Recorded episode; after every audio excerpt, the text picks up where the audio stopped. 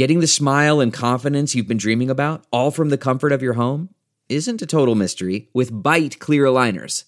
Just don't be surprised if all your friends start asking, What's your secret? Begin by ordering your at home impression kit today for only $14.95.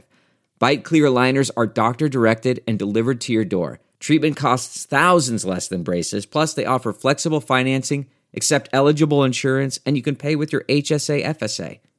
Get 80% off your impression kit when you use code WONDERY at Byte.com. That's B-Y-T-E dot com.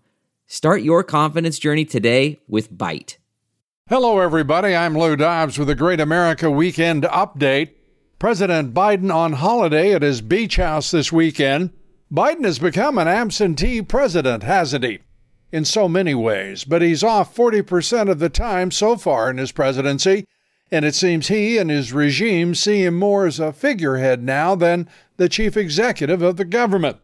Biden spends, it seems, most of his time greeting other dignitaries and foreign leaders, and of course entertaining celebrities at the White House. He gives a speech or two, but he's really become more of a ceremonial figure, don't you think?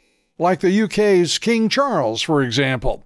Of course, that raises the question who is actually running the country?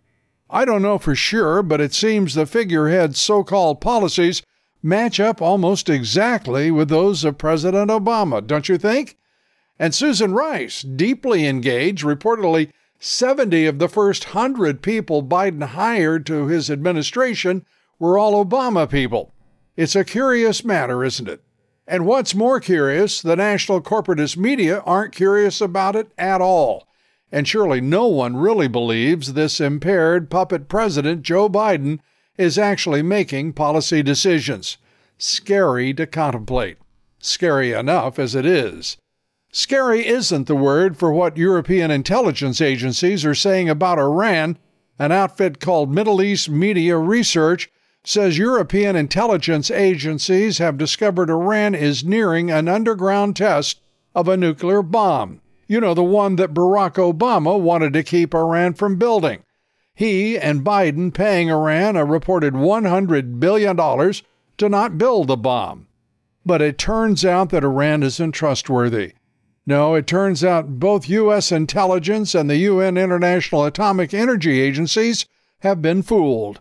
They didn't detect that Iran never slowed down its effort to develop and produce a nuclear weapon and now you say who in their right mind would trust Obama, Biden, U.S. intelligence agencies, and the United Nations on such an important matter as a bomb in the hands of radical Islamists?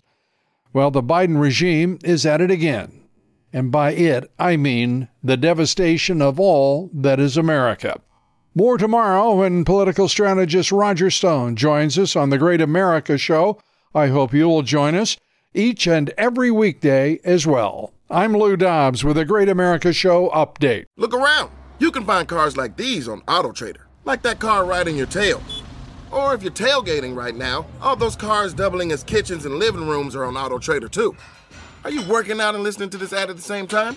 Well, multitasking pro, cars like the ones in the gym parking lot are for sale on AutoTrader. New cars, used cars, electric cars, maybe even flying cars. Okay, no flying cars, but as soon as they get invented, they'll be on Auto Trader. Just you wait. Auto Trader.